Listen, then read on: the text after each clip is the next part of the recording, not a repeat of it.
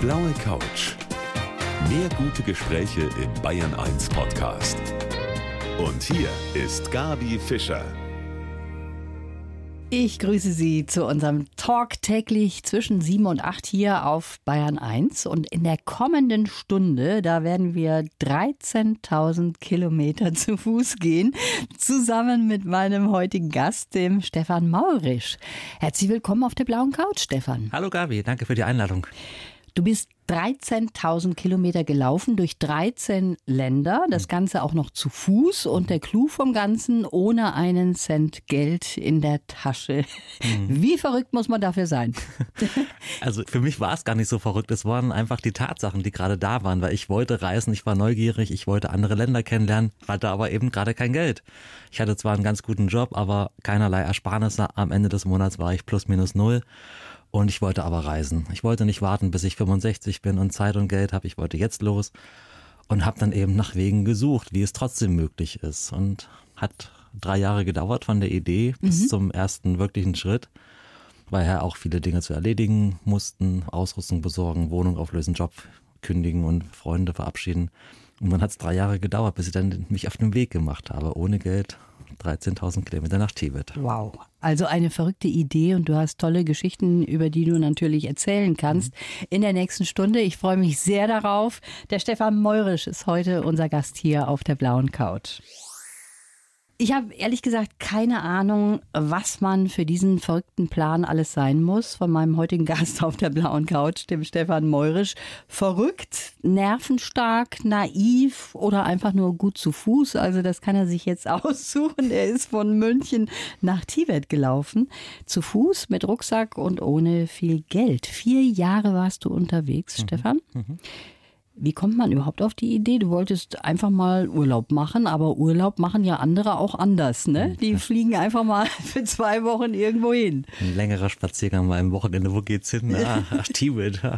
Nein, also ähm, ich bin 2009 mal den Jakobsweg gelaufen. Das war nämlich genau das Jahr, wo Harpe Kerkeling gerade sein Buch rausgebracht hat und irgendwie hat jeder zweite Mensch von diesem Jakobsweg gesprochen und wie spannend das doch ist und ich konnte es mir bei weitem nicht erklären. Was soll so interessant dran sein, 800 Kilometer durch Spanien zu latschen mit so einem schweren Rucksack da hinten drauf und nie zu wissen, wo schlafe ich heute Abend, was treffe ich da für Menschen und ich spreche kein einziges Wort Spanisch.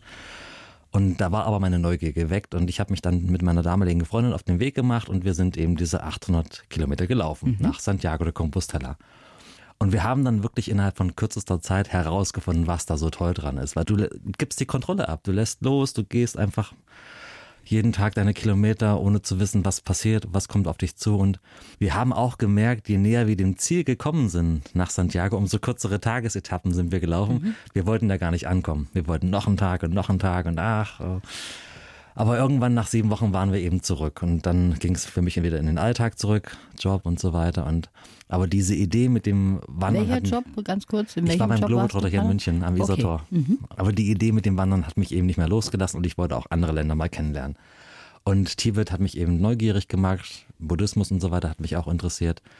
Und dann hatte ich aber zwei große Probleme, weil zum ersten 2009 ging es gerade gar nicht für Touristen nach Tibet einzureisen, Aha. weil das Jahr zuvor, da waren die Olympischen Spiele, gab es viele Proteste, Verhaftungen und China hat gesagt, stopp damit, jetzt dürfen keine Touristen mehr einreisen. Hm.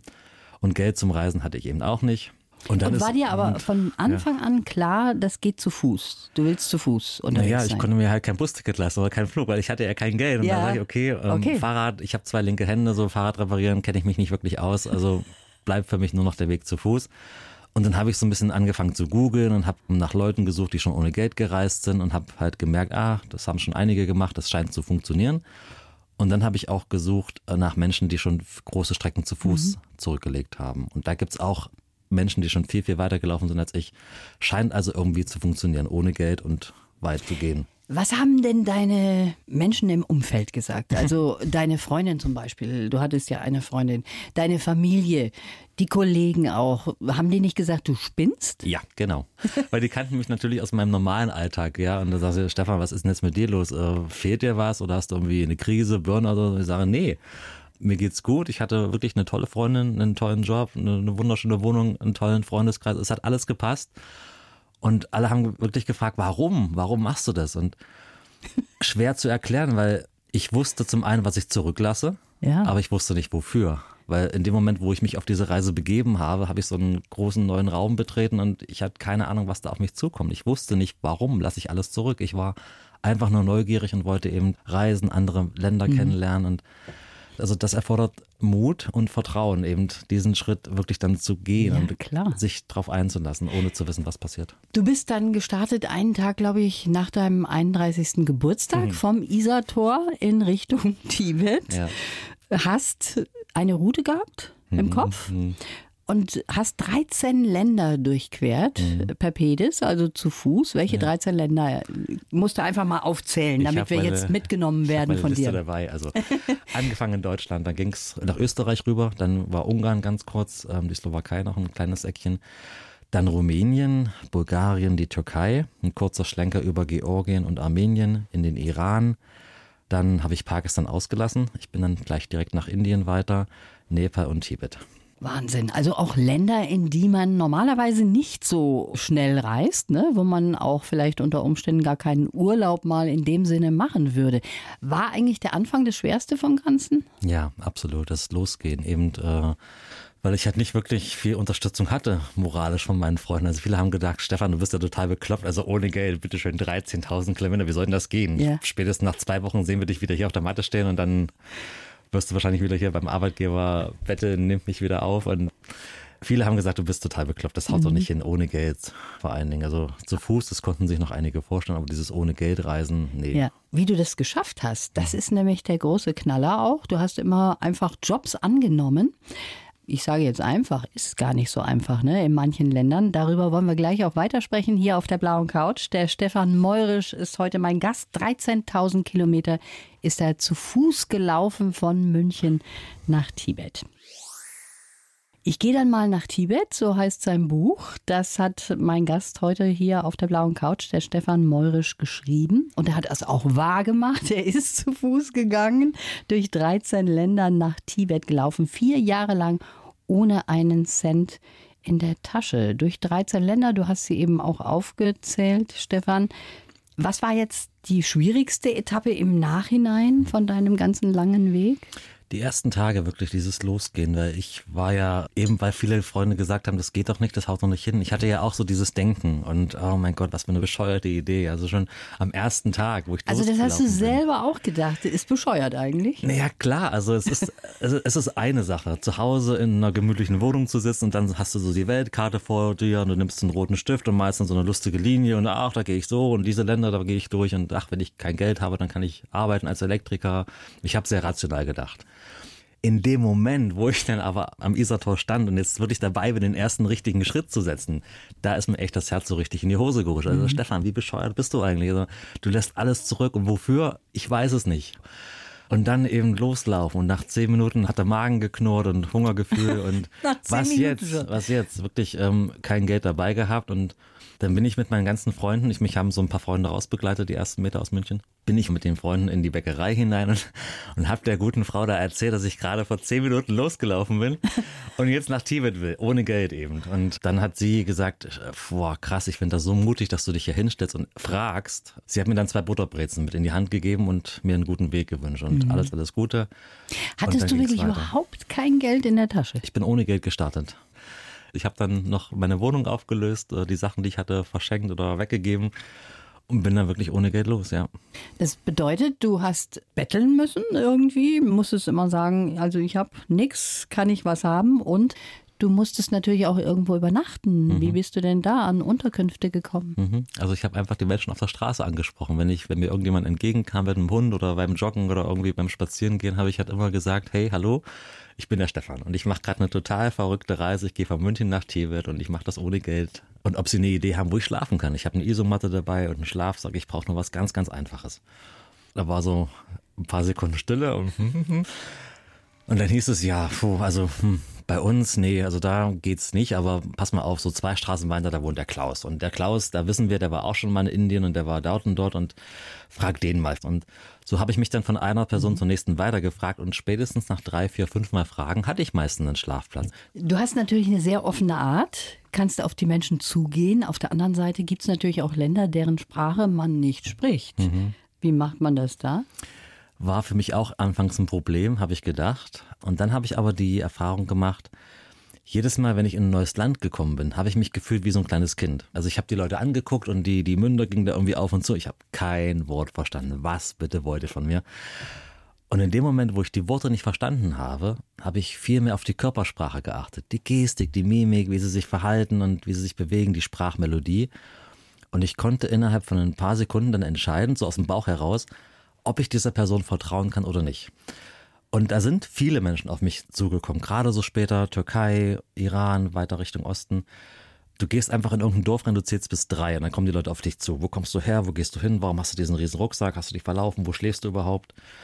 Und da kamen viele Menschen auf mich zu und haben mir so am Arm gezogen und wollten mir irgendwie was zeigen oder mhm. mir zu verstehen geben, komm mit, du kannst bei uns übernachten. Aber oft war da eben so dieses komische Bauchgefühl, äh, irgendwas stimmt da nicht. Mhm. Ich kann es nicht mal genau sagen, was, aber komisch. Und dann ja. habe ich die lieber ziehen lassen und bin woanders mitgelaufen. Und ich habe immer auf mein Bauchgefühl gehört. Ich habe jetzt hier einen kleinen Lebenslauf für dich, zusammengeschrieben von meiner Redakteurin. Und ich hätte ganz gerne, dass du den vorliest. Das okay. ist dein Leben so ein bisschen zusammengefasst in ein paar Sätzen. Ich heiße Stefan Meurisch und bin am liebsten unterwegs. Nur, wo ich zu Fuß war, bin ich wirklich gewesen.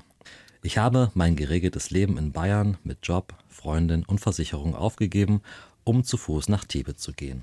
Vier Jahre, 13.000 Kilometer, 13 Länder und 0 Euro in der Reisekasse. Wenn ich vorher gewusst hätte, was das bedeutet, wäre ich aus Angst nie losgelaufen. Aber man wächst an seinen Aufgaben.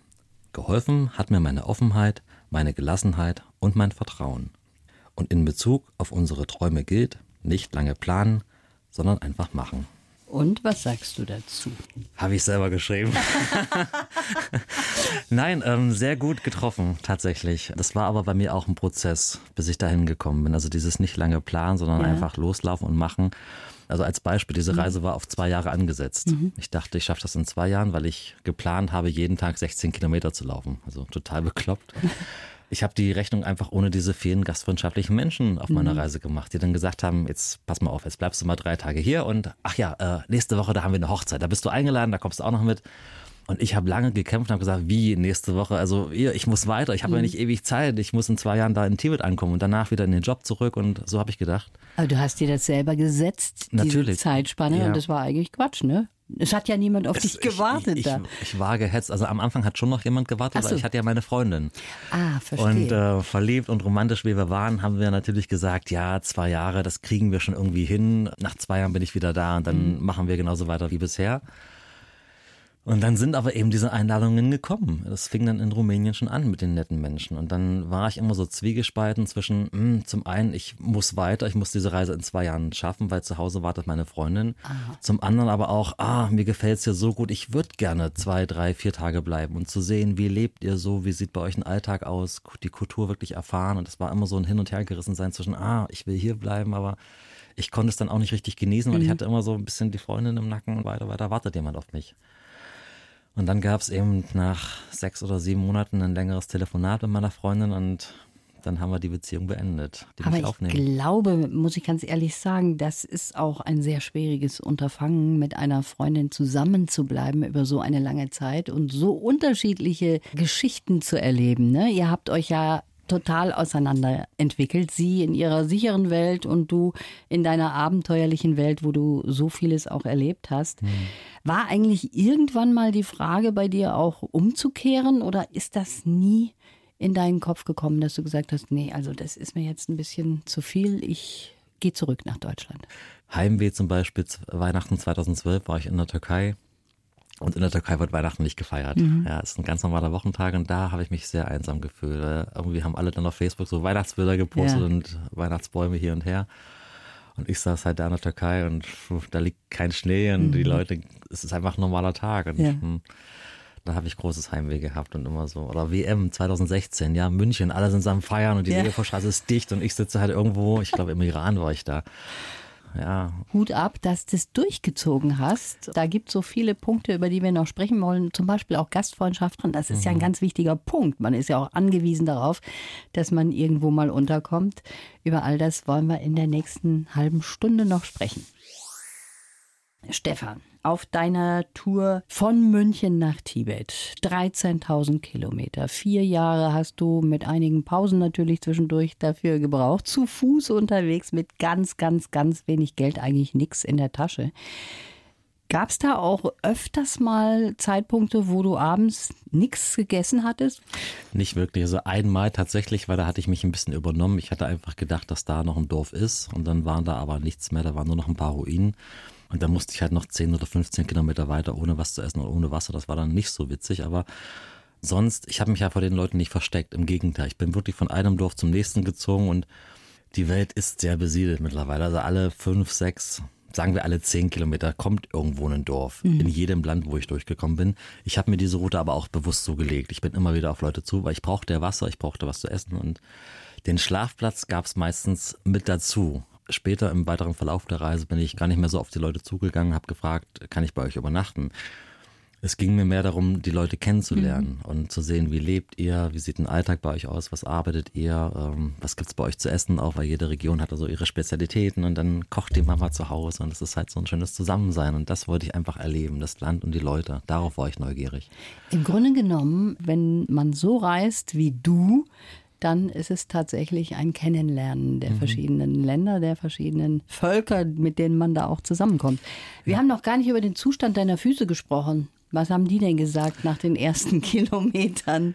Natürlich habe ich ein paar Tage gebraucht, um mich an das schwere Gewicht von meinem Rucksack zu gewöhnen und die Füße taten mir auch weh, aber ich bin da relativ gut reingewachsen, weil ich habe es nicht übertrieben. Ich habe mir Zeit gelassen, bin halt so 15, 20, manchmal auch 30 Kilometer gelaufen, aber wirklich langsam.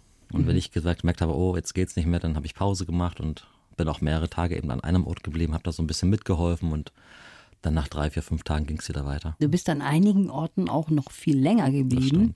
Ja. Und darüber wollen wir gleich noch sprechen. Mhm. Vier Jahre war er unterwegs, zu Fuß von München nach Tibet, durch 13 Länder, der Stefan Meurisch. Ein verrückter Typ. Anders kann man das nicht sagen, Stefan. Gab es auch ein Lieblingsland von dir, von diesen 13 Ländern? Hm ich mochte alle Länder, wirklich alle Länder, wo ich durchgezogen bin, weil die haben alle ihre schönen Seiten. Aber je länger ich in einem Land war, dann ist halt nach und nach auch so ein bisschen der Putz abgebröckelt und dann kamen auch so die nicht so schönen Seiten durch und so dieses perfekte Land, das gibt es einfach nicht mehr. Du hattest ja kein Geld dabei und hast eben von vielen Leuten Unterkünfte zur Verfügung gestellt bekommen. Die haben dich auch eingeladen und mhm. trotzdem musstest du ja auch immer wieder mal was dazu verdienen. Mhm. Also es ging ja nicht ganz ohne Kohle. Also wenn ich irgendwo in einem Dorf angekommen bin und ich habe, was weiß ich, zwei Männer haben auf dem Dach rumgehämmert, mhm. dann habe ich immer gefragt, braucht ihr noch helfende Hände? Und dann habe ich damit geholfen oder ich habe Oliven mitgepflückt, Haselnüsse gepflückt, ich habe auf Baustellen gearbeitet, auf Bauernhöfen. In den Dörfern meistens für einen Schlafplatz und für was zu essen. Und so, dann habe ich auch so die Sprache von den Menschen gelernt, weil ich habe einfach mit denen gelebt mhm. für ein paar Tage. Und in den Städten habe ich für Geld gearbeitet. In Cafés, in Restaurants oder als Elektriker auch mal. In Sprachschulen habe ich Englisch- und Deutschunterricht gegeben und mir so die Reisekasse aufgebessert. In der Türkei bist du ein bisschen länger geblieben, nämlich anderthalb Jahre. Stimmt, ja. Und war da eine Frau im Spiel? Auch, ja. Nicht hauptsächlich, aber für drei Monate war ich an einem Ort. Und das war eben genau der Punkt, weil dann habe ich eben äh, einen sehr, sehr guten Job annehmen können bei einer Sprachschule, habe Englischunterricht gegeben, habe mhm. gutes Geld verdient. Und wenn man drei Monate an einem Ort bleibt, dann findet einem eben auch die Liebe und so war es dann auch dort. Und dann war es interessant, weil dann haben alle gesagt, also wenn ich so drei Monate an einem Ort bleibe, dann hat man ja auch einen Freundeskreis, den man sich aufbaut. Und dann haben sie gesagt, ja Stefan, jetzt passt doch alles. Du hast jetzt einen tollen Job, du hast eine tolle Freundin, jetzt bleib doch hier. Mhm. Vergiss das da mit Tibet. Ach, ist doch egal, du ja. bleibst jetzt hier, ihr könnt heiraten und scheiß auf Tibet. Aber für mich hat sich das nicht stimmig angefühlt, weil die Reise war für mich wie so ein spannendes Buch oder wie ein mhm. spannender Film, wo du wissen willst, ach, wie geht das weiter? Was, was kommt da als nächstes? Wird das schaffen? Kommt er in Tibet an? Und die Reise an dem Punkt abzubrechen, so in der Hälfte nach zwei Jahren, hat sich für mich eben nicht richtig angefühlt, weil ich wäre da nicht glücklich geworden. Irgendwann hätte ich mir die Frage gestellt, was wäre wohl gewesen, wenn ich weitergegangen wäre? Hätte ich es geschafft und was wäre dann noch auf mich zugekommen? Und darauf keine Antwort zu finden, hätte mich irgendwie unruhig werden lassen und ich wäre nicht glücklich gewesen. Mhm. Und ich, wir haben dann eben nach drei Monaten schweren Herzens die Beziehung dann beendet und ich bin nochmal losgezogen und also war das war Neugier, Stärke. Neugier, ja. Jetzt kann man ja nicht überall zu Fuß auch hinkommen. Hm. Stichwort Bosporus genau, beispielsweise. Ja. Wie hast du das denn gelöst? Istanbul, ja. Also Istanbul ist ja auf zwei Kontinenten gebaut, Europa, Asien und da gibt es halt Brücken natürlich über den Bosporus. Und schlau wie ich bin, dachte ich mir, gehe ich über die Brücke und dann sagt der Polizist, der da steht, tolle Idee, aber nee, geht nicht, weil man darf nicht zu Fuß rüber. Du musst den Bus nehmen oder nimmst die Fähre auf die andere Seite. Zu Fuß darf man es nicht. Und hm, als Grund, weil da halt regelmäßig leider Leute runterspringen und mhm. der Bürgermeister sagt, du musst den Bus nehmen oder die Fähre. Und dann habe ich dem Bürgermeister nochmal meine Geschichte so ein bisschen erzählt und habe gesagt, guter Mann, pass mal auf, jetzt bin ich schon 2800 Kilometer gelaufen, ja, also so schlecht war die Reise jetzt nicht. Ich verspreche, ich springe nicht von der Brücke, wirklich großes Ehrenwort. Und er, nee, tut mir leid, tolle Geschichte, aber 17 Millionen Leute in Istanbul, ich kann die Brücke nicht sperren, auch nicht für 10 Minuten, gibt ein Riesenchaos. Boah. Und da bin ich echt in so ein Loch gefallen. Also jetzt bin ich schon so weit gekommen und mhm. geht da nicht weiter. Und dann habe ich so ein paar Interviews geführt mit Journalisten, weil ich gehofft habe, dann kriege ich irgendwie eine Sondergenehmigung, dass ich drüber laufen darf und hat aber auch nicht ganz funktioniert. Bis dann ein Journalist sagt bei so einem Interview, so in einem Nebensatz, äh, da gibt's doch diesen Tunnel, diesen Eisenbahntunnel. Denn der wird seit sieben oder acht Jahren wird er ewig nicht fertig. Aber jetzt zum ersten Mal seit zwei Wochen ist der Tunnel so weit dicht, dass man da eben durchlaufen kann. Und darüber hat er so einen Artikel geschrieben. Und, oh, da bin ich große Augen und sage, Mensch, kannst du da was machen? Ich will da durch diesen Tunnel laufen. Und zum Glück war er wirklich gut befreundet mit den Ingenieuren und dann haben wir mit den Ingenieuren gesprochen und die fanden die Geschichte auch so cool. Die haben gesagt, Stefan, bring deinen Rucksack mit, du darfst durch diesen Tunnel laufen. Und dann wow. bin ich eben in 70 Meter Tiefe unter dem Bosporus von Europa nach Asien mit trockenen Füßen. Ja. Das Ziel hat dich ein bisschen enttäuscht, oder? Also ich hatte ja vier Jahre lang Zeit, mir Gedanken zu machen. Und dann komme ich nach vier Jahren in Tibet an und hm, Mittlerweile darf man wieder einreisen mhm. als Tourist, allerdings darfst du dich nicht frei bewegen. Du musst mhm. dich da so eine Reisegruppe anschließen, hast da eine Reiseführerin an deiner Seite und das war nicht so schön, weil du darfst nirgendwo hin. Die passen genau auf, wohin du gehst, mit wem du sprichst, was du fotografierst und dann wirst du da von einem Kloster zum nächsten gefahren, darfst dann deine drei Fotos machen, dann steigst du wieder ein und fährst weiter und wirst da eben durchs Land geschleust. Und das war dann sehr enttäuschend, genau, mhm. weil ich habe mir halt Tibet schon anders vorgestellt. Die Enttäuschung hat sich aber in Grenzen gehalten, weil jetzt war ich vier Jahre unterwegs und habe auch eine lange Zeit in Nordindien verbracht und da leben ja viele Tibeter im Exil, die halt in den 50er Jahren mit dem Dalai Lama geflohen sind. Und dort konnte ich für mehrere Wochen die tibetische Kultur wirklich erfahren und mhm. habe da auch mitgelebt, habe den Kindern Englischunterricht gegeben und das war schön zu sehen, weil da können sie ihre Religion, ihre Kultur wirklich ausleben. Toll. Was du alles erlebt hast, da könnten wir, glaube ich, fünf Stunden darüber sprechen. Solange wir, der Kaffee reicht. Solange der Kaffee reicht.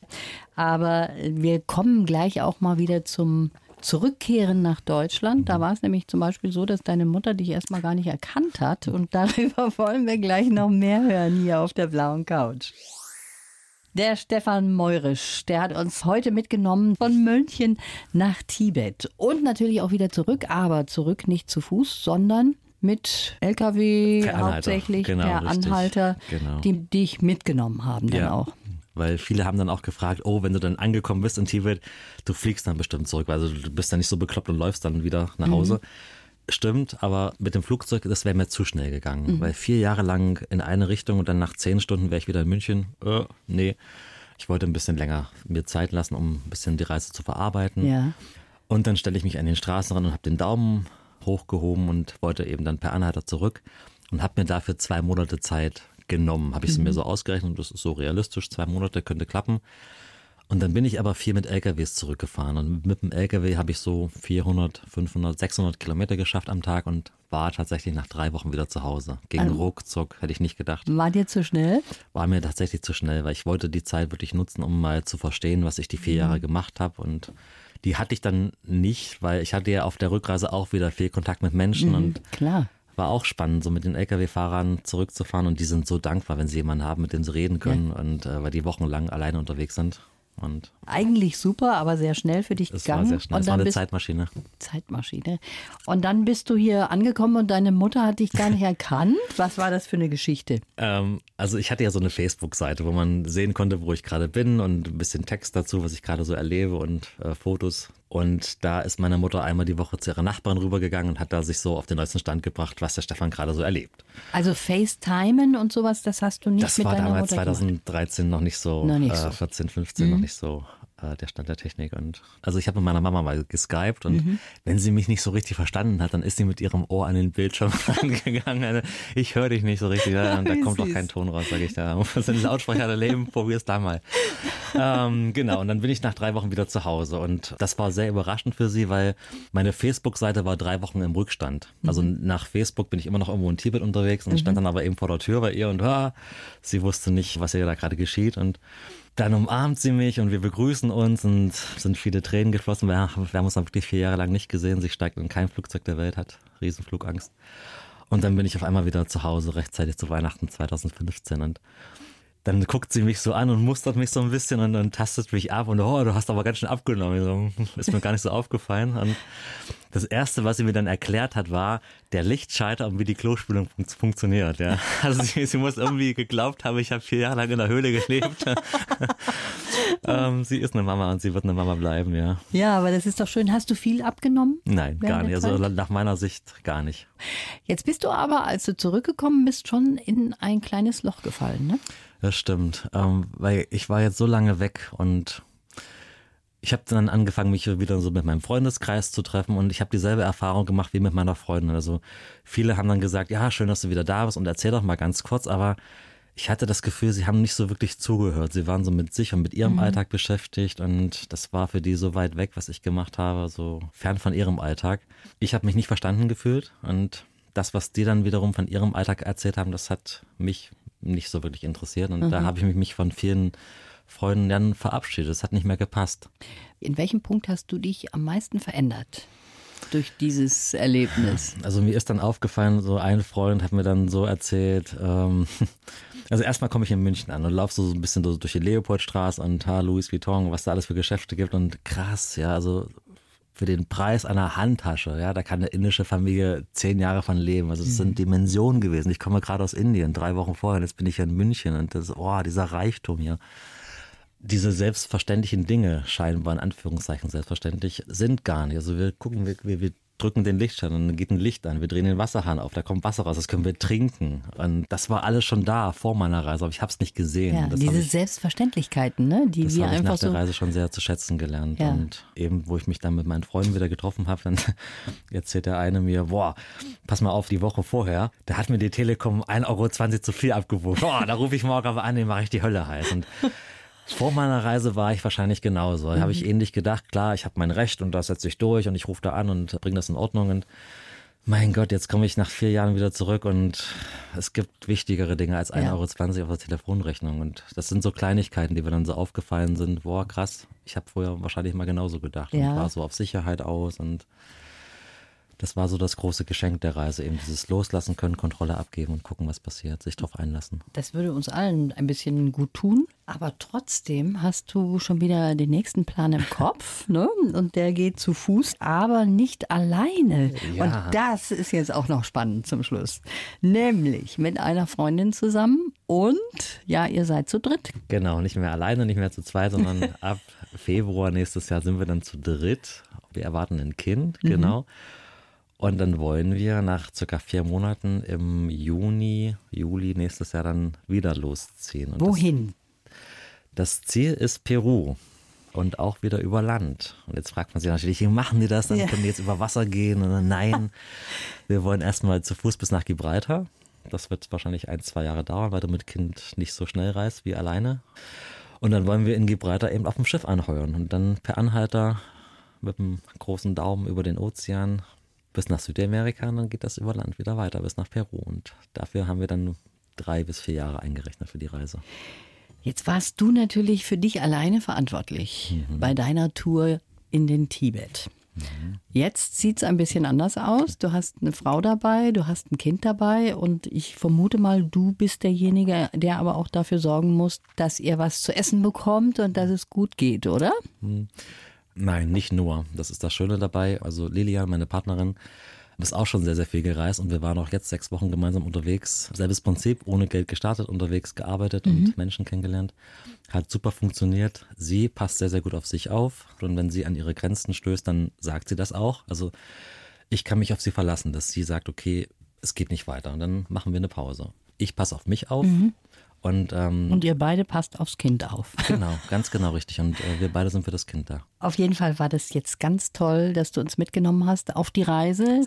Wir werden ein Auge auf dich haben, auf dich und deine Freundin, wie das so weitergeht mit euch. Ich wünsche euch alles Gute, dass alles gut geht und kommt wieder gesund und munter auch zurück. Dankeschön, Gabi. Schönen Dank fürs Kommen. Gerne. Die blaue Couch. Der Bayern 1 Talk als Podcast. Natürlich auch im Radio. Montag bis Donnerstag ab 19 Uhr.